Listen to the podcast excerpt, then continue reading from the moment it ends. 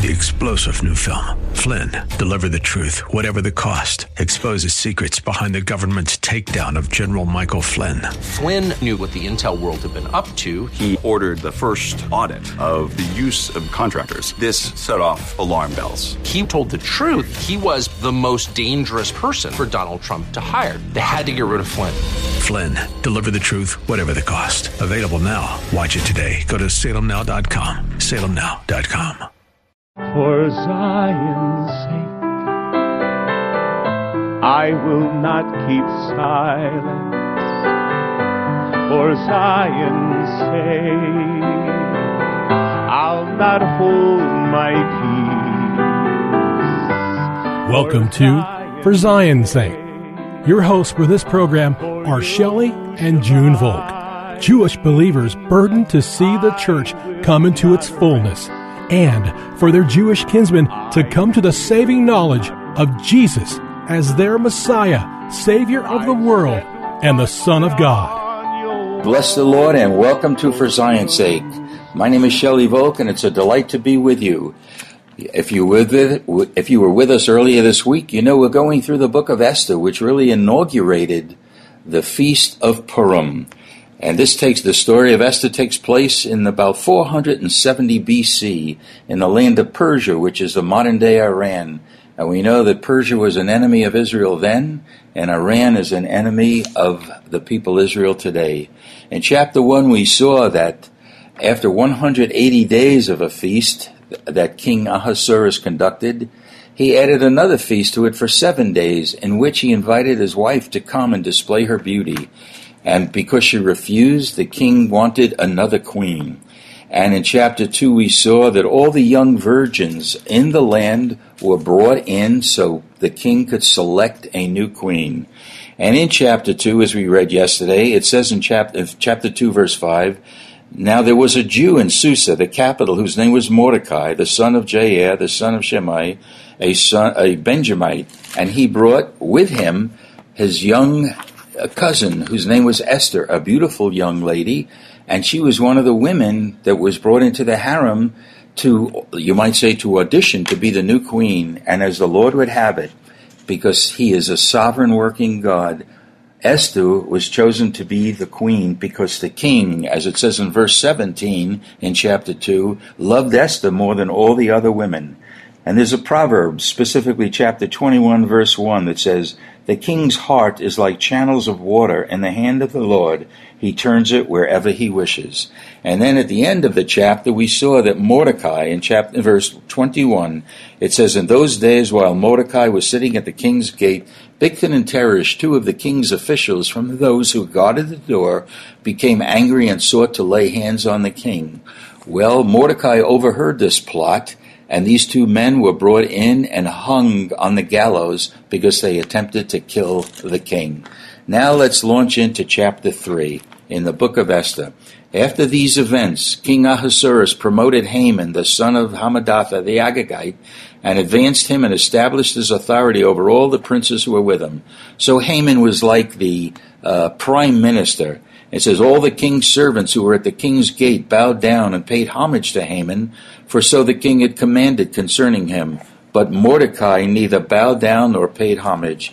We need to remember that Mordecai was a Jewish man out of the tribe of Benjamin, and he was not going to bow down or pay homage to anybody but the king of Israel. Verse three, "Then the king's servants who were at the king's gate said to Mordecai, 'Why are you transgressing the king's command?' Now it was when they had spoken daily to him, and he would not listen to them, that they told Haman to see whether Mordecai's reason would stand, for he had told them that he was a Jew. When Haman saw that Mordecai neither bowed down nor paid homage to him, Haman was filled with rage.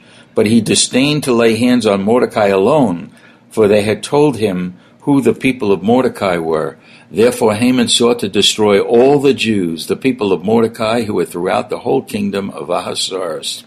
In the first month, which is the month of Nisan," this is in the Hebrew calendar, "in the twelfth year of King Ahasuerus, Pur, P U R, that is the lot, was cast before Haman from day to day and from month to month until the twelfth month, that is the month Adar." So what was going on was they chose lots, which in Hebrew is the name, is the word pur, P U R, and that's where we get the feast Purim, P U R I M. Purim is lots. Whenever there's a Hebrew word that ends in the sounding of im, it's the plural of the singular. That's where we get the name Purim. And they chose lots, and they were going to destroy all the Jewish people in the land on the fourteenth day in the month of Adar, which was the twelfth month. And then we come to a very significant verse, which has an incredible application for us today. I'm looking at verse eight in chapter three. Then Haman said to King Ahasuerus, "There is a certain people scattered and dispersed among the peoples in all the provinces of your kingdom. Their laws are different from those of all other people, and they do not observe the king's laws, so it is not in the king's interest to let them remain." And going into verse nine, we read this, "If it is pleasing to the king, let it be decreed that they be destroyed, and I will pay ten thousand ta- talents of silver into the hands of those who carry on the king's business, to put in the king's treasuries." So let's stop here and realize what is going on. Haman went to the king, and here's what he said. "There is a certain people scattered and dispersed among the peoples in all the provinces of your kingdom. Their laws, are, their laws, L A W S, are different from those of all other people, and they do not observe the king's laws, so it is not in the king's interest to let them remain." This is a powerful portion of Scripture, and I want to bring it into um, our thinking today. The Jewish people were not called to be part of the nations. In fact, and it's going to be ultimately fulfilled, they have been called to be a blessing to all the nations. They are God's chosen people. The people of Israel are the apple of God's eyes. And they were not to be part of the world system that existed then. But the church today, made up of Jew and Gentile believers, are not supposed to be part of the world system either. The Word of God speaks in the in the first epistle of John, "Love not the world or the things of the world." So just as Israel was called to be a separated people unto God, so is the church today to be a separated people of God as well, to be a witness that we serve a living God. Now let's look at that verse a little closer. It says, "There are dispersed among the peoples in all the provinces of your kingdom. Their laws are different from those of all other people." You know, for the most part, when the word law is used, except in the book of, of Esther and perhaps in uh, rare instances, the normal word for law is Torah, T O R A H. And when this law is spoken of, it's spoken about the law that was given on Mount Sinai to Moses for the Jewish people. That includes the Ten Commandments, and actually that word Torah in Hebrew means instruction. So the people of God were instructed by God on Mount Sinai. But interestingly, the word used here, "their laws are different from those of all other people," it doesn't, it is not Torah. It's a Hebrew word, uh, dot. If I'd spell it uh, phonetically, it would be D A W T. And uh, this, it has the implication that it's a commandment, but it has more to do with the manner of life. In other words, the way people live by obedience to the Word of God, but it doesn't mean the law given at Mount Sinai. Again, it means more of the manner, a lifestyle that's being demonstrated. And here's the thing. For Mordecai and Esther, who were, of course, Jews, among all the other Jews that were in the land of Persia, which was a, an extensive kingdom. It says in um, chapter one, it extended from Ethiopia, Ethiopia to India, and contained one hundred twenty-seven provinces. So there were many, thousands and thousands of Jewish people in the land of Persia. But isn't it interesting that um, Haman recognized the fact that they lived in another manner than the rest of the people in Persia? Now, this is a distinguishing factor, and it says in Exodus thirty-three that the distinguishing factor of the Jewish people back in that time was that the presence of the Lord was with them. And you know, my brothers and sisters, that should be the distinguishing factor of you and I, born-again believers, both from Jewish and Gentile backgrounds, living in another manner of life that would be easily recognizable. And what happened to Israel has happened to the church and is happening more and more in these, the final days. We have become assimilated, and there's not a distinguishing factor about us. In fact, how can we know the difference between people who love the Lord and people who don't? And it's sad to say that it's very hard to distinguish us. And this is a word for today, especially in these last days.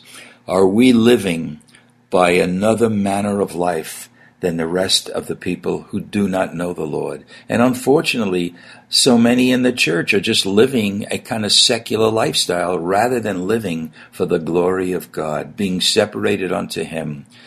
I remember as a young believer, we used to pray, Lord, keep the world out of the church. And now my prayer is, Lord, how do we get the world out of the church? So I, I encourage you that we should live another lifestyle than the rest of the world. All right, let's continue on in chapter three.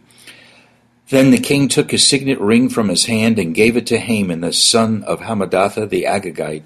Remember, Haman was from the Amalekites, and they were enemies of the people of Israel, and he knew that there was power with the Jewish people, yet he wanted to destroy them, just as the people of Iran, at least the president of Iran, wants to destroy all of Israel today. So what happened through the balance of chapter three was that an edict was written with a signet ring, which is the stamp of approval from the king, that all the Jews on the fourteenth day of Adar, which was the twelfth month, and they were in the first month now, would kill all the Jews in the land. In other words, they wanted to wipe out all of Israel. And they went to all the cities, spoke to the leaders of the cities, of the provinces, and there was an agreement that, that would be, that's what would be done to the Jewish people. And it's interesting, we're facing the same kind of issues today when Israel is found in the midst of Arab nations that would want nothing more than to um, obliviate all the Jewish people and wipe Israel off the face of the map. So the problems then were really a foreshadowing of what's happening today and what will f- happen further. Yet we know, because this is not just a book about the sovereignty and the, um, uh, what can I say, the providential work of God, but what God promised to Israel is going to be fulfilled. This is also a very prophetic book, because we'll see the end of the matter is better than the beginning. Because as we go on, another edict will be formulated and given, which would allow the Jewish people to defend themselves and kill those that wanted to kill them. So I want to encourage you, uh, we can't go verse by verse, but I encourage you to read the book of Esther and study it and see the sovereignty and the providential work of God. And as you get to the conclusion of the book, you'll see that it's a prophetic picture of what is going to happen in the end days when the Antichrist will raise anti-Semitism to such a level that we've never experienced before, even worse than the Holocaust. But God will come and defeat the enemies of Israel, which will welcome the coming of the Messianic age. So please read this book, and we'll continue with chapter four tomorrow. Father, I pray that this has been a blessing to our hearers and that they will understand the call of God upon the people of Israel for these end days. I pray that in Jesus' holy name. Amen. For Zion's sake. On behalf of For Zion's Sake, thank you for joining us today. If you would like to contact Shelley and June, you can write to them at P O. Box seventeen eighty-four, Scottsdale, Arizona eight five two five two. Until next time, may the Lord bless thee and keep thee. May the Lord make His face shine upon thee and be gracious unto thee. May the Lord lift up His countenance upon thee and give thee peace. This program has been sponsored by the Psalm one twenty-seven Fund.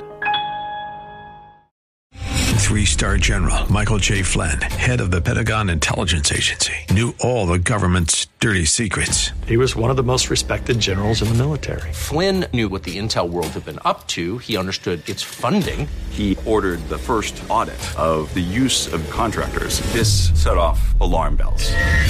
The explosive new documentary, Flynn. Deliver the Truth, Whatever the Cost, and covers the facts behind this scandal. Flynn told the truth. He was the most dangerous person for Donald Trump to hire. I find out the worst enemy that I'm going to face in my life is right here in America. They took my assessment and they wanted me to change it. And I was like, I'm not changing it. They had to get rid of Flynn. With in-depth interviews, archival footage, and never-before-seen personal records of the man behind the headlines. I just felt like I was drowning. Flynn, Deliver the Truth, Whatever the Cost. Available now. Watch it today. Go to Salem Now dot com. Salem Now dot com.